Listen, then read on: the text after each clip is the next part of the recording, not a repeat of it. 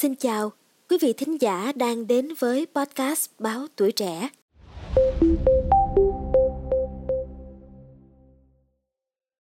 Hiện tại con của anh chị đã rơi vào trường hợp của căn bệnh hiếm gặp.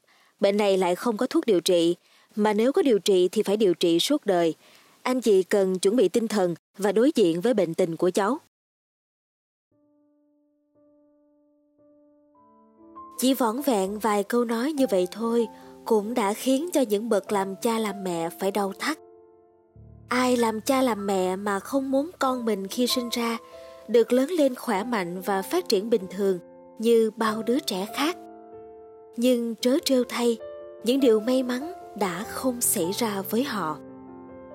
Chị Lưu Thị Nam Phương là mẹ của bé Nguyễn Huỳnh Duy Danh, nhớ lại những năm tháng cùng con điều trị bệnh. Chị trải lòng cùng podcast Báo Tuổi Trẻ.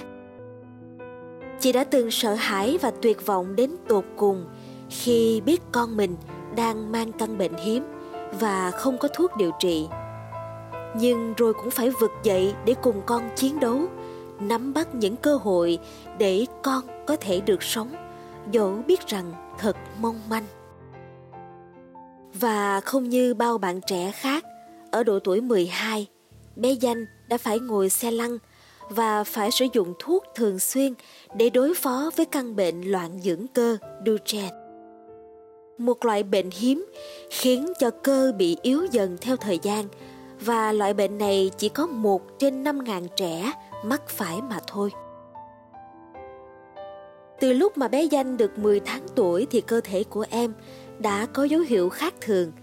Khi bắp chân của em bắt đầu to dần và cứng hơn so với những đứa trẻ khác. Cho đến khi một tuổi thì danh cũng biết đi. Nhưng bàn chân của em lúc này thì bẹt, lòng bàn chân lại không có hõm cong lại. Cũng vào thời điểm đó, gia đình vẫn chưa hề nhận ra căn bệnh của em. Lên đến 3 tuổi, lúc này bước chân của em vẫn chưa được vững vàng, còn cơ thể của em thì chỉ nhỉnh hơn một chút so với lúc em một tuổi mà thôi. Gia đình cứ nghĩ đơn giản là do em bị còi. Và để có thể giúp cho bước đi của em được vững vàng hơn, thì phụ huynh đã tìm đến một nơi đóng giày chuyên dụng. Cứ ngỡ rằng là mọi chuyện đã dần ổn định, nhưng không. Bi kịch bắt đầu xảy ra khi danh tròn 5 tuổi. Em bỗng dưng sốt cao, ói nhiều. Gia đình đã đưa em vào bệnh viện và các bác sĩ ở bệnh viện Nhi Đồng 2 phát hiện men gan của em cao gấp 15 lần bình thường. Các bác sĩ nghi là danh bị mắc chứng loạn dưỡng cơ Duchenne, enzyme có trong cơ bắp nên cho xét nghiệm gen và sinh thiết cơ. Chị Phương nhớ lại khoảnh khắc đó khi mà các chuyên gia khẳng định em mắc phải chứng bệnh mà hiện nay vẫn chưa có thuốc điều trị. Một lần nữa, chị rơi vào tuyệt vọng.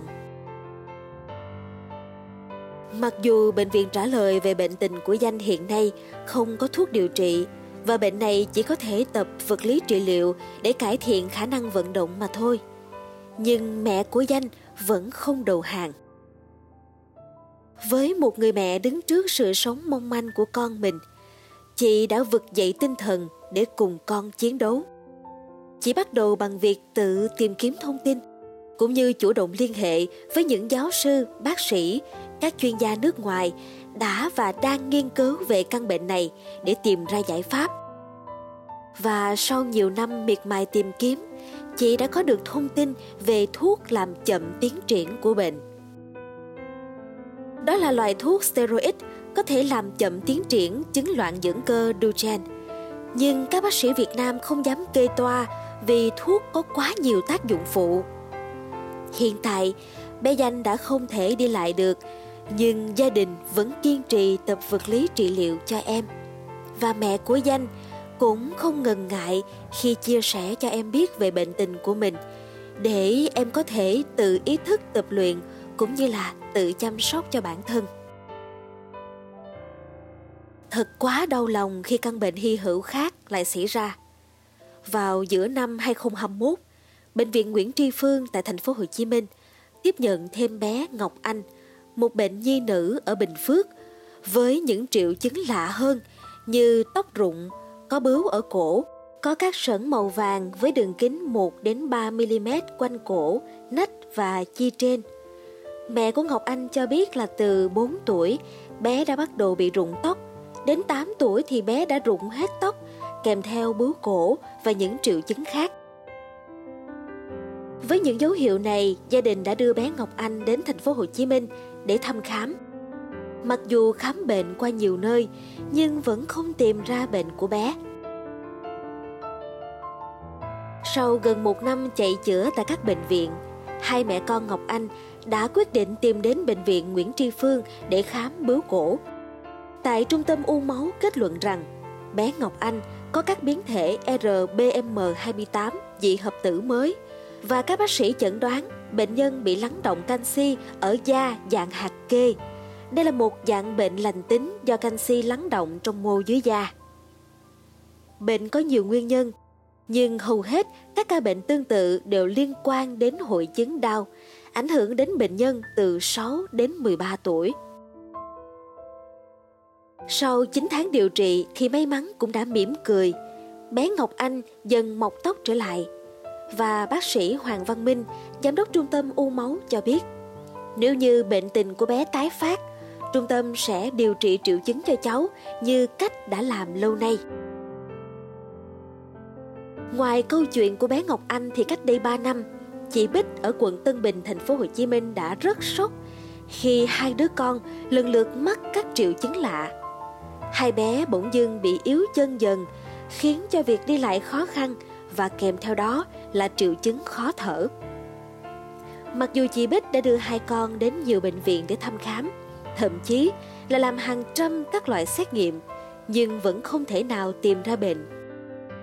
Nỗi lo lắng của người mẹ ngày càng tăng dần khi bệnh của hai bé có tiến triển trở nặng. Nhiều lần hai bé phải đi cấp cứu vì rơi vào tình trạng khó thở đột ngột và suy hô hấp. Khi các bác sĩ quyết định xét nghiệm gen, họ phát hiện cả hai con của chị Bích bị bệnh Pompe thể muộn. Căn bệnh này thường phát bệnh ở trẻ lớn. Và trong suốt 3 năm qua, cứ hai lần một tuần, chị Bích lại đưa các con vào bệnh viện truyền thuốc. Hiện cháu lớn đã 17 tuổi và cháu nhỏ 14 tuổi. Cả hai vẫn bị yếu cơ nhưng học rất giỏi và ngoan.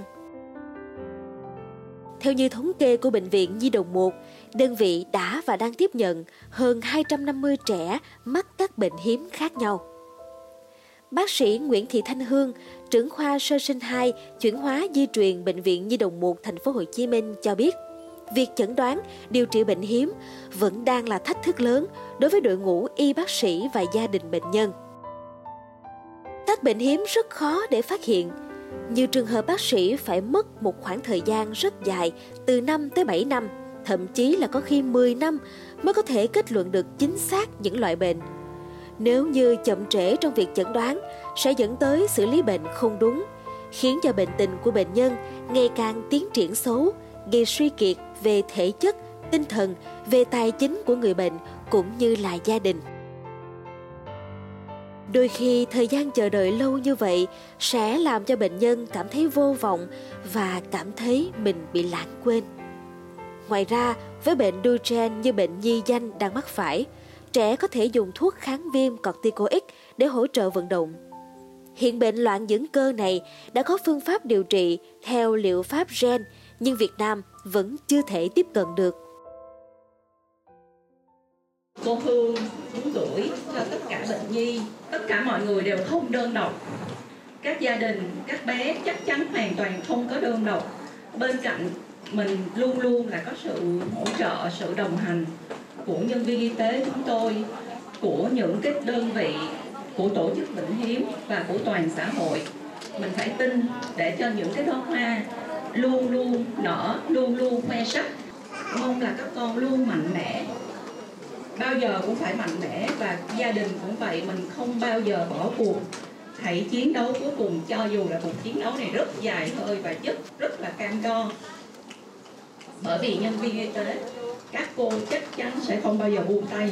Thì gia đình mình đừng buông tay đừng buông tay với với các con.